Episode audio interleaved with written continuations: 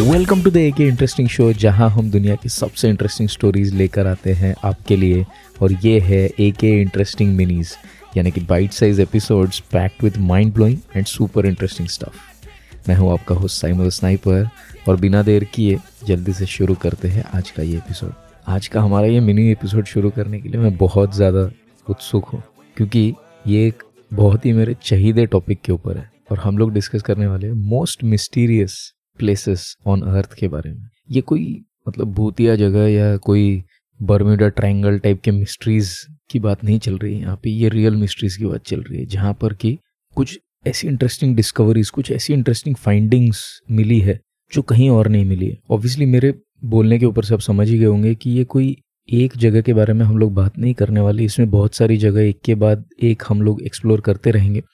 लेकिन जो selection of places में लेकर आया हूँ आई एम प्रिटी श्योर कि इनके बारे में आपने पहले सुना नहीं होगा।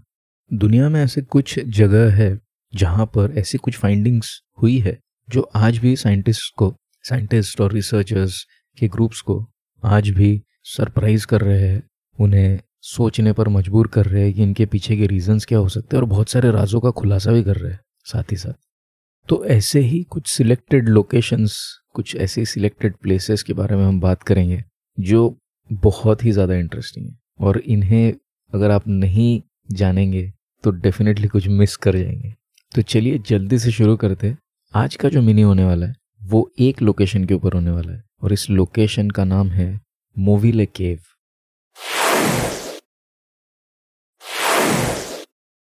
मेरे दिमाग में जो है ना, ये केव्स की एक स्पेशल जगह है। एक special place of intrigue and mystery क्योंकि अब देखेंगे अक्सर कि केव्स के साथ में बहुत सारी ऐसी मिस्टीरियस चीज़ों को जोड़ा जाता है। जैसे कि अक्सर ऐसे कहानियों में होता है मूवीज़ में होता है कि गुफाओं के अंदर खजाने रखे जाते हैं और काफ़ी खजाने मिलते हैं, जैसे अली बाबा चालीस चोर के कहानी में था, बड़ी फ़ेमस स्टोरी कई बार मॉन्स्टर्स को ऐसा दिखाया जाता है कि वो बड़ी खतरनाक गुफाओं के अंदर रहा करते हैं। और इसलिए जो है मन में एक डर सा बना रहता है किसी भी गुफा के बारे में जब भी मैं सोचता हूँ तो। और अंधेरा होता है काफ़ी वहाँ पे और थोड़ा सा क्लॉस्ट्रोफोबिक भी फील होता है ये ऐसे बंद सी जगह लगती है। चमगादड़ भी होते हैं कई बार और अजीब अजीब से यू नो आवाज़ें भी आती है। अकूस्टिक्स काफ़ी अलग होते हैं गुफाओं के। तो एक डर सा मिस्ट्री सा इंट्रीग सा बना हुआ रहता है हमेशा गुफाओं के साथ में। एक मूवी मैंने देखी थी कुछ साल पहले डिसेंट नाम थी उसकी। तो ये मूवी वैसे तो हॉरर टाइप की थी मतलब हॉरर जॉनरा की मूवी कहा जा सकता है इसे।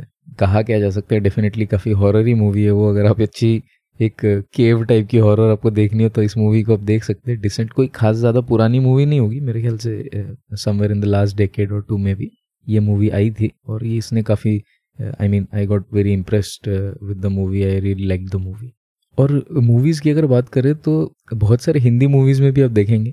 कि जो विलेन होता है ना, वो अक्सर अपने अपना जो अड्डा होता है, वो कहीं गुफा के अंदर बनाता है। एनीवेज ये तो हो गई जनरल गुफाओं की बात, और मुझे क्या फील होता है जब मैं केव्स के बारे में सोचता हूँ वगैरह। लेकिन ये पर्टिकुलर जो मिस्टीरियस प्लेस जिसकी हम बात कर रहे हैं, इसका नाम है Movile cave M O V I L E Movile cave तो चलिए मैं बताता हूँ आपको इस केव के बारे में। बात 1986 की है, जब सदर्न रोमानिया में एक, जियोथर्मल प्लांट को कहाँ लगाया जाना चाहिए, इसके लिए एक आइडियल लोकेशन को ढूंढा जा रहा था। तो एक प्रोस्पेक्टिंग क्रू जो है, वो इसकी खोज करना शुरू करते हैं कि कहाँ इसे लगाया जाए। जियोथर्मल यानी कि अर्थ के अंदर की जो हीट है, उसको यूज़ करके पावर जनरेशन वाला प्रोसेस और इसका मतलब है कि इन्हें अर्थ को खोद कर देखना था कि कहाँ पर या you know how how we can get the ideal location तो ये जो क्रू था, इन्होंने एक्सीडेंटली इस केव को डिस्कवर किया था और इसका नाम है मोविले केव तो मैंने जब इसके बारे में जब मैं पढ़ रहा था तो मैंने पहले इसे पढ़ा था मोबाइल केव क्योंकि स्पेलिंग में बस वी और बी का अंतर है। तो मैं ये सोचने लग गया कि कोई ऐसा केव होगा जो अपनी जगह बदलता होगा यहाँ से वहाँ। तो उस डायरेक्शन में चला गया था, लेकिन मैंने जल्दी से फिर इसका नेम पढ़ लिया सही से दोबारा। तो मुझे पता चला कि नहीं, ये मोबाइल नहीं है मोविल है। खैर टॉपिक पे वापस आते हैं। तो ये ये केव इतना अजीब है। एक तरह का टाइम कैप्सूल कहा जा सकता है इसको। और इसे टाइम कैप्सूल क्यों कहते हैं, ये मैं आपको बताता हूँ। ये लगभग ज़मीन से 20 मीटर की गहराई पर है। तो कोई बहुत ज़्यादा गहराई पर नहीं है, लेकिन 20 मीटर की गहराई पर ये केव मौजूद है। और एक तरह का आप बोल सकते हैं कि it's like a air pocket in in in the underground बिल्कुल अंधेरा है इसमें ऑब्वियसली क्योंकि ये बिल्कुल आइसोलेटेड है। मतलब इसके अंदर जाने की कोई और जगह नहीं है। जस्ट एक पॉकेट है धरती के अंदर। और गर्म है ये। और पूरी तरीके से टॉक्सिक गैसेस से भरा हुआ है। इसके अंदर एक तालाब है, जिसमें पानी है, लेकिन पानी के साथ साथ इसमें से एकदम सड़ी हुई अंडों की बदबू आती है। वो क्यों आती है मैं बताऊँगा आपको। इसमें कुछ ऐसे गैसेस मौजूद है, जिन, जिनकी वजह से इस तरह की बदबू इसमें से आती है। तो जैसे कि मैंने आपको बताया कि ये जो गुफा है, ये पूरी तरीके से सील्ड है। ऊपर, नीचे आजू बाजू दाएँ बाएँ, हर जगह से ढकी हुई है, पूरी तरीके से बंद है। सिर्फ़ एक ही उसमें ओपनिंग है फ़िलहाल, जो ह्यूमंस ने क्रिएट किया मतलब ये जो ड्रिलिंग कर रहे थे जियो थर्मल पावर प्लांट लगाने के चक्कर में तो ये जो एक शैफ्ट बना हुआ है, इसके अलावा ये जो केव है, ये पूरी तरीके से सील्ड है। तो इनफैक्ट अगर ये शैफ्ट को हम नहीं पकड़े तो ये केव जो है 5.5 मिलियन ईयर्स से पूरी तरीके से सील्ड थी। न इसके अंदर कोई चीज़ गई न इसमें से बाहर कोई चीज़ आई। धरती के ऊपर जो जीव रहते हैं वो कोई 20 मीटर अंडरग्राउंड तो नहीं जा सकता। तो इसके अंदर की जो लाइफ फॉर्म्स है वो पूरी तरीके से आइसोलेशन में डेवलप हुई है। तो इसको this is considered to be the most isolated place on earth इसका बाहर की दुनिया से कोई रिलेशन नहीं रहा है। तो बड़ा ही इंटरेस्टिंग हुआ ये देखना कि ए, मतलब इसमें क्या होता है? क्योंकि इसके अंदर जैसे कि आपने अंदाज़ा लगा लिया होगा कि लाइफ फॉर्म्स कुछ ना कुछ मिले हैं साइंटिस्ट को राइट जिनके बारे में आपको बताने वाला हूँ। लेकिन ये कोई नॉर्मल लाइफ फॉर्म्स यहाँ नहीं मिले होंगे राइट क्योंकि ये पूरी तरीके से आइसोलेशन में ये जगह रही है। और ऑब्वियसली यहाँ पर कुछ भी नॉर्मल नहीं है तो जो लाइफ फॉर्म्स है वो कैसे नॉर्मल हो सकता है? इस गुफा को थिक लेयर्स ऑफ़ क्ले से ये घिरा हुआ है। जिनमें से कोई भी चीज़ अंदर नहीं जाती। मतलब ना सनलाइट जाती है उसमें, ना किसी तरह का कोई न्यूट्रिशन फ़ूड या कुछ भी, यानी पानी वानी कुछ भी अंदर नहीं जाता इसके। लेकिन हाँ इसके अंदर एक तालाब है, जहाँ पर डेफिनेटली वाटर की मौजूदगी है वहाँ पर। इंटरेस्टिंगली चेरनोबिल न्यूक्लियर डिजास्टर जो हुआ था, उस डिजास्टर की वजह से जो रेडियो एक्टिव मेटल्स जिनके ट्रेसेस इस पर्टिकुलर केव के आसपास हर जगह पाए जाते हैं। लेकिन इस केव में उन रेडियो एक्टिव मेटल्स का कोई नामो निशान तक नहीं है। इसका मतलब है कि इतना बड़ा जो डिजास्टर रहा चर्नोबिल न्यूक्लियर एक्सीडेंट का, उसका भी कोई इफ़ेक्ट इसके ऊपर नहीं हुआ। इसका इनफैक्ट इफ़ेक्ट जो है, इसके चारों तरफ़ हुआ है।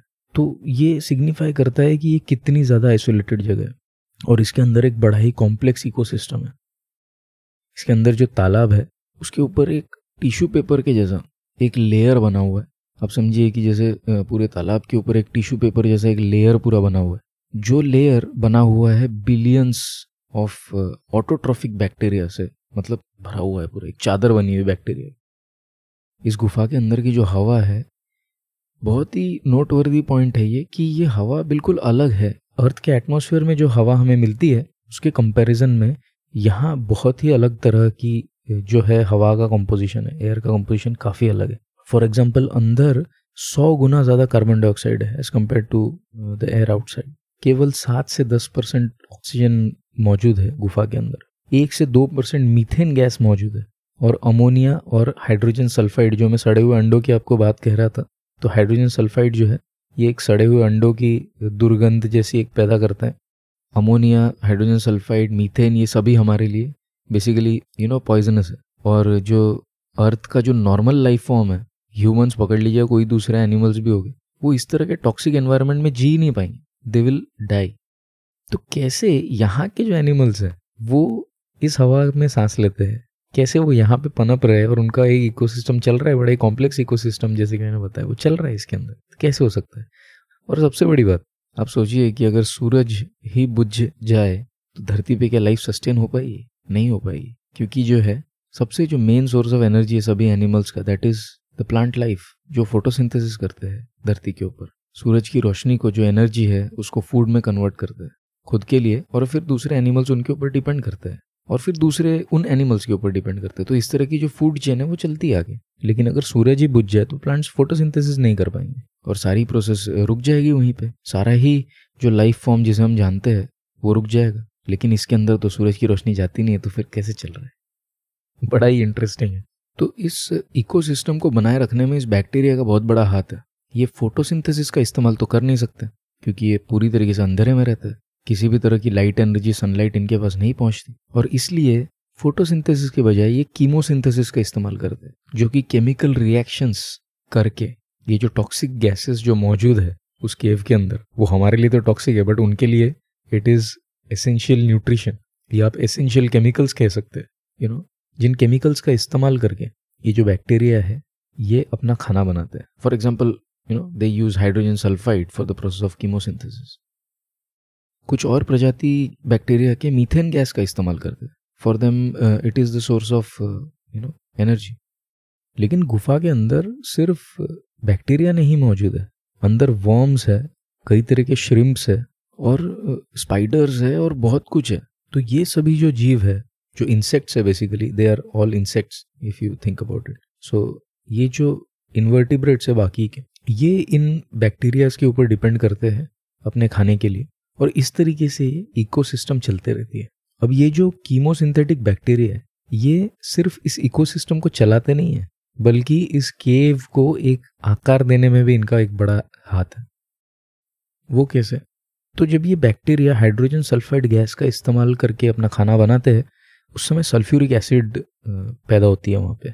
सल्फ्यूरिक एसिड तैयार होती है, जो कि जो केव की दीवार है, उसे धीरे धीरे इरोड करती है, उसे खा जाती है। और क्योंकि ये धीरे धीरे केव की दीवारों को खाते रहती है इरोड करते रहते तो धीरे धीरे केव बड़ा होता रहता है। और केव की दीवारें जो है, वो लाइमस्टोन से बनी है।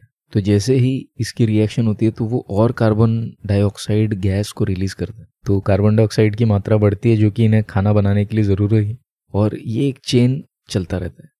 मतलब बैक्टीरिया सल्फ्यूरिक एसिड बनाता है। ये सल्फ्यूरिक एसिड केव को इरोड करता है और उससे पैदा होती है और ज़्यादा कार्बन डाइऑक्साइड जिसकी मदद से वो और खाना बनाता है।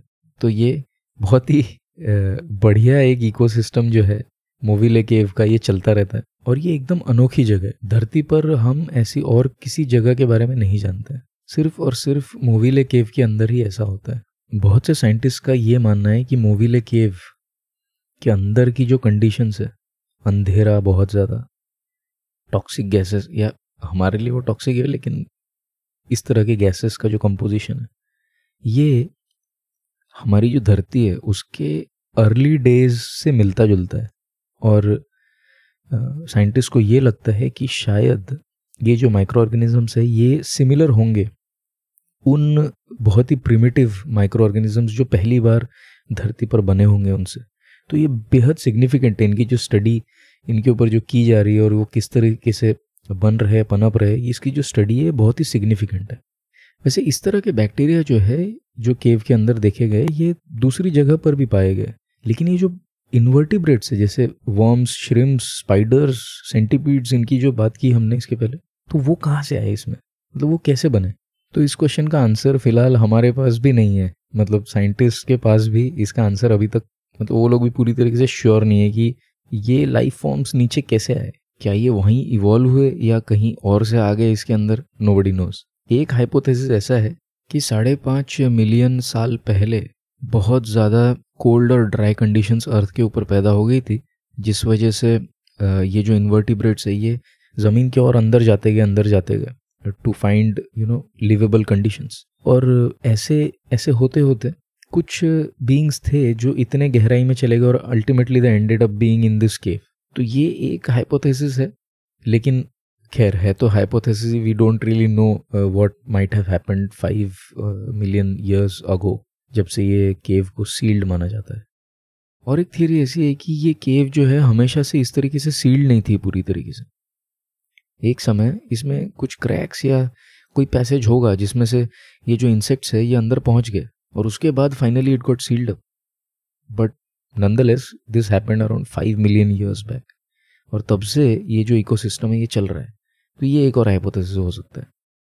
लेकिन मैं आपको ये भी बता दूँ कि इसके अंदर ये जो स्पीशीज़ पाए जाते हैं इंसेक्ट्स के, ये बड़े ही अजीब है। ये ऐसे नॉर्मल स्पाइडर्स नॉर्मल वर्म्स जो हमें अर्थ के ऊपर मिलते हैं, वैसे नहीं है। जैसे कि आप समझ गए होंगे, ये बेहद वियर्ड से दिखने वाले क्रीचर्स हैं। इतने साल आइसोलेशन में रहने के बाद इनका वियर्ड होना तो बनता है मतलब इसमें कोई सरप्राइज़ नहीं है कि ये इस तरह के है। तो साइंटिस्ट को इसके अंदर 57 स्पीशीज मिले हैं अलग अलग इंसेक्ट्स के, इसके अंदर, जिसमें से कि 37 प्रीवियसली अननोन स्पीशीज है। So let me repeat 57 species मिले हैं केव के अंदर, जिसमें से 37 आर अननोन जो कि कहीं भी और अर्थ पे हमें मिले नहीं है। जिसमें तीन स्पाइडर्स है, एक लीच है, एक सेंटीपीड है और एक बड़ा ही अद्भुत सा इंसेक्ट है, जिसका नाम है वाटर स्कॉर्पियन इनमें से बहुत सारे इंसेक्ट्स का जो स्किन का कलर है, उन्होंने कोई कलर नहीं डेवलप किया है स्किन के ऊपर में, क्योंकि ये अंधेरे में रहते हैं। तो इन्हें स्किन पिगमेंटेशन की कोई ज़रूरत नहीं पड़ती। इनमें से ज़्यादातर जो जीव है, वो ब्लाइंड है कम्प्लीटली क्योंकि ऑफ़ कोर्स इन्हें आइज़ की ज़रूरत नहीं पड़ती। They have lived in complete isolation and complete darkness हाँ लेकिन इनके जो एंटीने होते वो ज़रूर ज़्यादा लंबे होते हैं so that they can you know feel around better in the darkness just to give context कि कितने सालों से ये केव सील्ड है, हमारे सबसे पुराने एंसेस्टर्स को around five to six million years पुराना माना जाता है। यानी सबसे पहले जो ह्यूमंस थे वो five to six million years ago they were walking on earth 2.5 million years ago humans started making basic stone tools so उसके कंटेक्स में सोच के देखिए कि जब से ह्यूमंस है, तब से ये केव सील्ड है और ये जो इकोसिस्टम है, ये जो इंसेक्ट्स है, ये जो जीव है इसके अंदर के, ये तब से आइसोलेटेड है बाकी दुनिया के साथ में।